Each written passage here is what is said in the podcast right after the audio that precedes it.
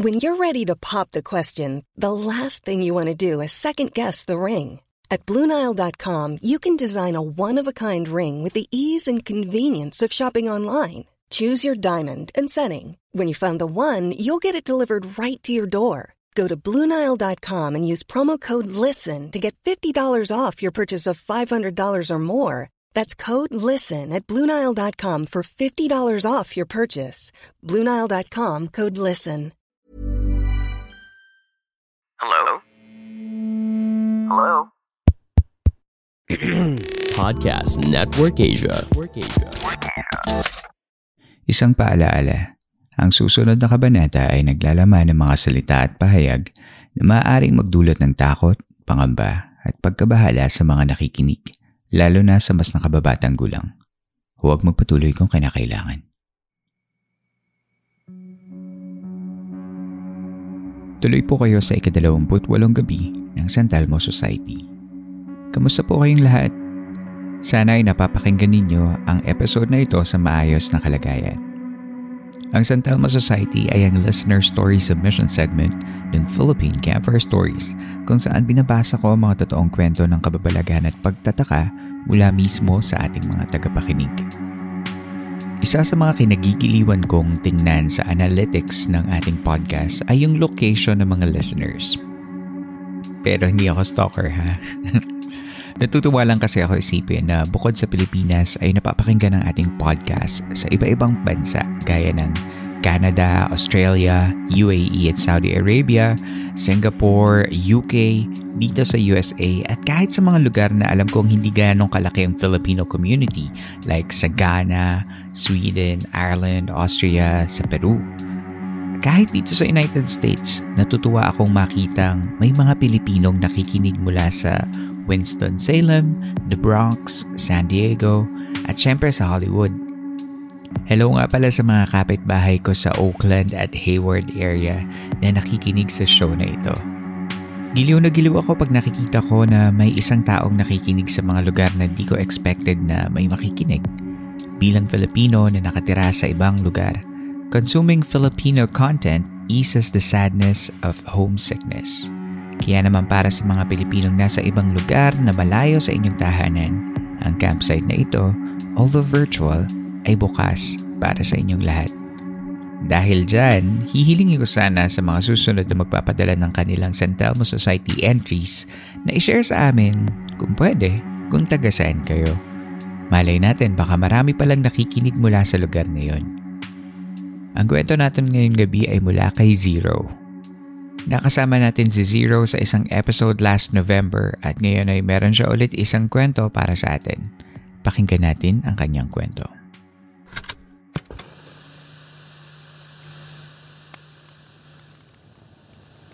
Hi ulit sa'yo, Campmaster. Ako nga pala si Zero. Nag-share na po ako sa inyo dati ng kwento ko. Bale, magsha-share po ulit ako sa inyo. Hindi ko po alam kung may nakikita ba ako o sadyang namamalikmata lang ako. Dito kasi sa bahay, feeling ko laging may nakasunod sa akin. O kung hindi nakasunod ay nakatingin lang siya. I always feel or see someone in the corner of my eye. Who could that be looking or following me? Sometimes it starts late at night. Napatingin-tingin na ako sa pinto namin kasi doon ko nakikita yung parang may nakaupo doon at nakatingin lang lagi sa akin. One time pa nga nung nagwawalis ako at isasarado ko na dapat yung pinto, I was surprised because I saw out of the corner of my eye someone who was hurrying up and I saw a child's hand. I don't know if it was just a hand but I was nervous at that time. I looked again to see if it was my nephew, but it wasn't him. He was playing downstairs. Kaya sabi ko sa sarili ko, namamalikmata lang siguro ako. Minsan pa nga pag magsi-CR ako, payapa pa yung nararamdaman ko. Pero pag aakyat na ako ng hagdanan, alam mo yung feeling na nagmamadaling kang umakyat kasi feeling mo may maghahabol sa'yo galing sa baba. Diyos ko, yung bilis ng tibok ng puso ko. Ayun lang po, salamat ulit sa pagbabasa. Lagi po akong nakikinig sa inyo. Kayo po ang kasama ko tuwing gagawa ako ng homework ko sa school. Zero.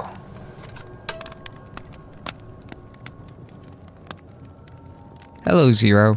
Nakaka-relate ako sa feeling na parang may nakatingin sa'yo at yung pakiramdam na may tao sa gilid ng mata mo. Minsan sa kusina ng bahay namin at nakatalikod ako, napapalingon ako kasi akala ko may dumaan o kaya minsan kapag naglalakad-lakad ako sa labas, kapag hapon, minsan sa corner of my eye, akala ko may nakatayo sa gilid o kung ano. Marami kasing puno sa lugar kung saan ako nakatira. Kaya minsan, alerto din ako kasi bukod sa multo, eh ayoko makachempo ng serial killer na kukunin ako at kakainin ako at hindi na ako makikita forever at maging isa na ako cold case at pag-uusapan na sa mga true crime podcast. Okay, wait. That turned dark.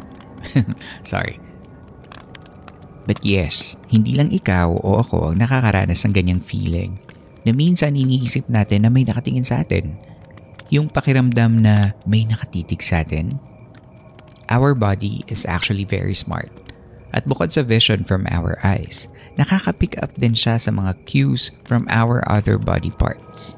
Say for example, isang case study noong 2013 kung saan isang bulag na tatawagin nating TN ay pinakitaan ng iba-ibang pictures ng mga taong nakatingin sa iba-ibang directions. Nag-react lang si TN sa isang picture na nakatitig sa kanya. Paano mangyayari yun? E bulag siya, diba? TN felt an ease kasi na-pick up ng amygdala, a part of the brain that responds to threat and arousal, yung picture na nakatitig sa kanya. Ang cool ng amygdala, di ba? I'm sorry if I'm pronouncing it incorrectly, but you get the gist.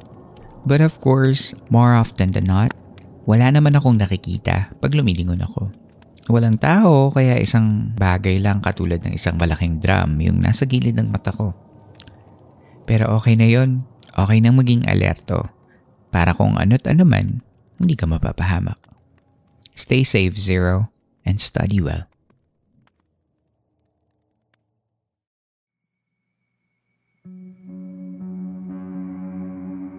Tigil muna sa kwentuhan, magbabalik po ang Philippine Camper Stories matapos lamang ang isang paalala.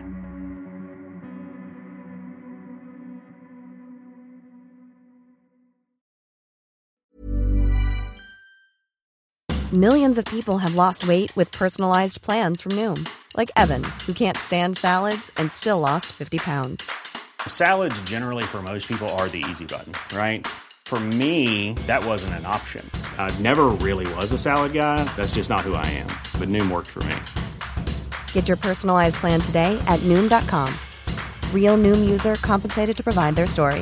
In four weeks, the typical Noom user can expect to lose one to two pounds per week. Individual results may vary. Even when we're on a budget, we still deserve nice things. Quince is a place to scoop up stunning high-end goods for 50 to 80% less than similar brands. They have buttery soft cashmere sweaters starting at $50, luxurious Italian leather bags, and so much more. Plus, Quince only works with factories that use safe, ethical, and responsible manufacturing. Get the high-end goods you'll love without the high price tag with Quince. Go to quince.com slash style for free shipping and 365-day returns.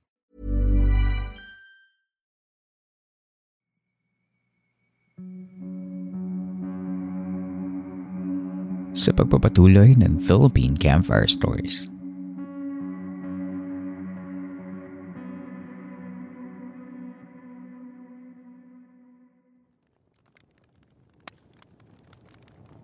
Ang susunod na kwento ay mula kay Luster, mula sa kanyang isang experience nung nag-field trip sila sa Calamba, Laguna. Pakinggan natin ang kanyang kwento.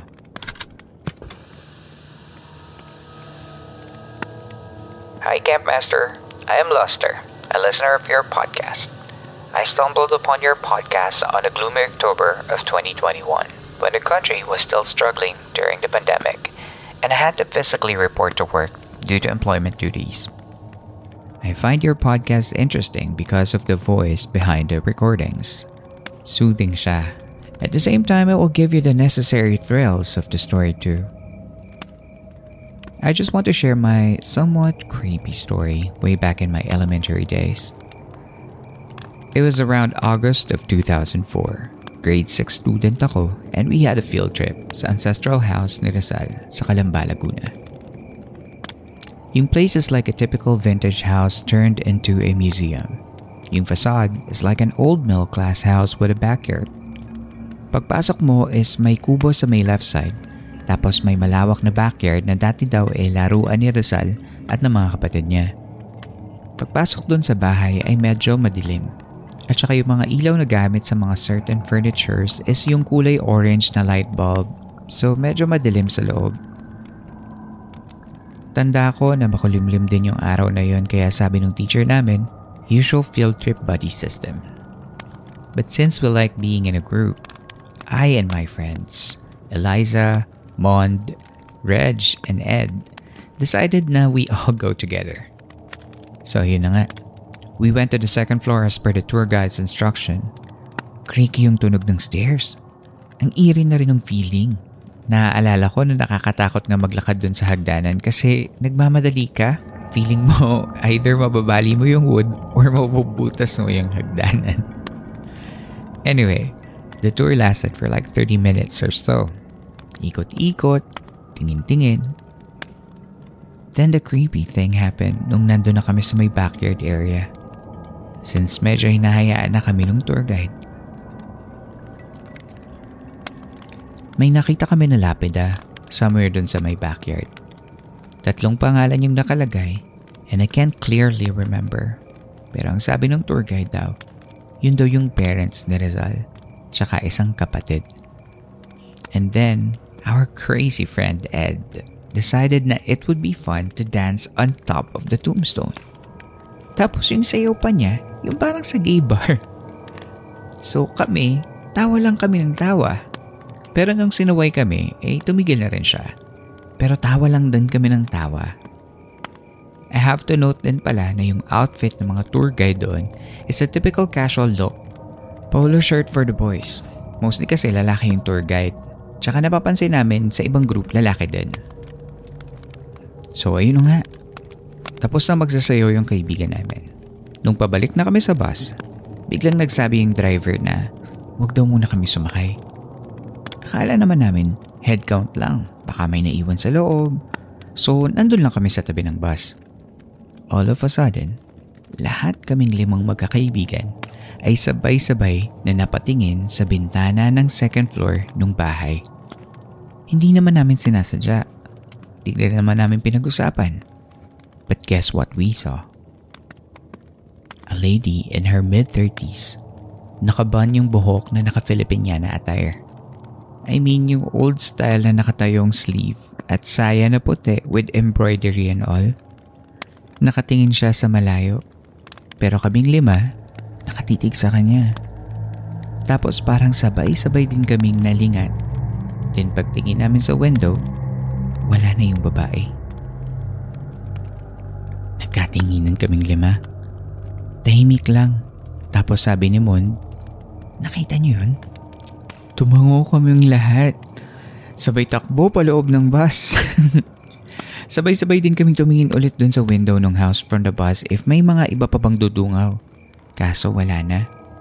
Tapos isa-isa na rin naming nakita na lumalabas na yung mga nakasabayan naming other students and their tour guides.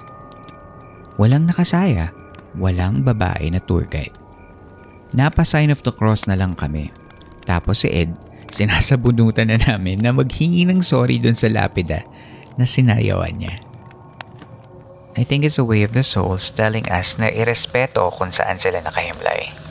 Sabi sa akin ng older sister ko nung nagkwento ako ng creepy experience namin pag-uwi. Actually, I do have other stories pa but hopefully this will be read in your podcast. More power and God bless. Luster. Alam mo, Luster, kung anong masasabi ko sa iyo kung classmate niyo ako nung araw na yun sa field trip? Deserve. Hindi, joke lang. I'm glad that you ended your letter letting us know na alam mo na dapat respeto pa din ang kailangan ibigay lalo na sa mga A. mga namayapa at B. sa bahay na binibisita mo. Pero bata naman kayo nun at syempre you were just being kids. Pero okay din yung experience nyo na yon bilang barkada. Hindi lahat ng barkada nakakakita ng multo sabay-sabay. Unless may nagpretend na lang sa barkada nyo na nakita din nila yung mga nakita mo para hindi sila ma-left out, right? It could have been a multitude of things. Multo na hindi pa nakaka-move on, energy imprints, time loops, multiverse, I don't know. Pero it's still a great story to share. And I think what you're referring to is the butterfly sleeve na sikat sa mga barot saya ng mga dating Filipinos. Thank you for sending this. Baka may mga taga-kalamba na pwede magpatotoo sa mga nakita mo. Hintayin lang natin. Tired of ads interrupting your gripping investigations?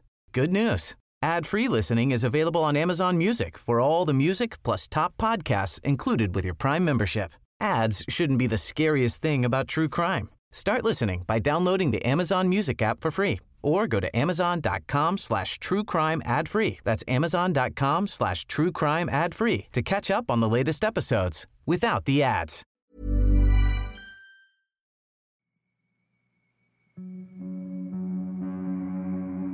Inyo pong nasa baybayan ng isa na namang kabanata ng Philippine Campfire Stories. Sana ay nakatulong kahit panandalian ang pakikinig ninyo upang maipahingaan yung mga sarili laban sa problema at hamon sa labas ng campsite na ito. Mapapakinggan nyo pa rin ng libre ang mga nakaraang episodes sa lahat ng major podcast platforms. Kung nais ninyo maging bahagi ng podcast na ito, ay maaari kayong mag-share ng inyong mga kwentong kababalaghan o pagtataka at mag-email lamang sa campfirestoriesph at gmail.com. Susubukan nating isama ito sa story submission segment na San Telmo Society. Muli, maraming maraming salamat po sa pakikinig. Hanggang dito na lamang po at hanggang sa susunod nating kwentuhan.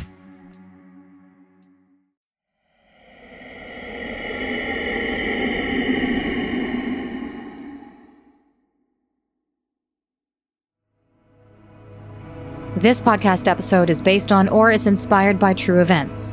Unless otherwise indicated, all the names, characters, businesses, places, events, and incidents in this podcast are either the product of the podcast creator's imagination or used in a fictitious manner. Any resemblance to actual persons, living or dead, or actual events is purely coincidental.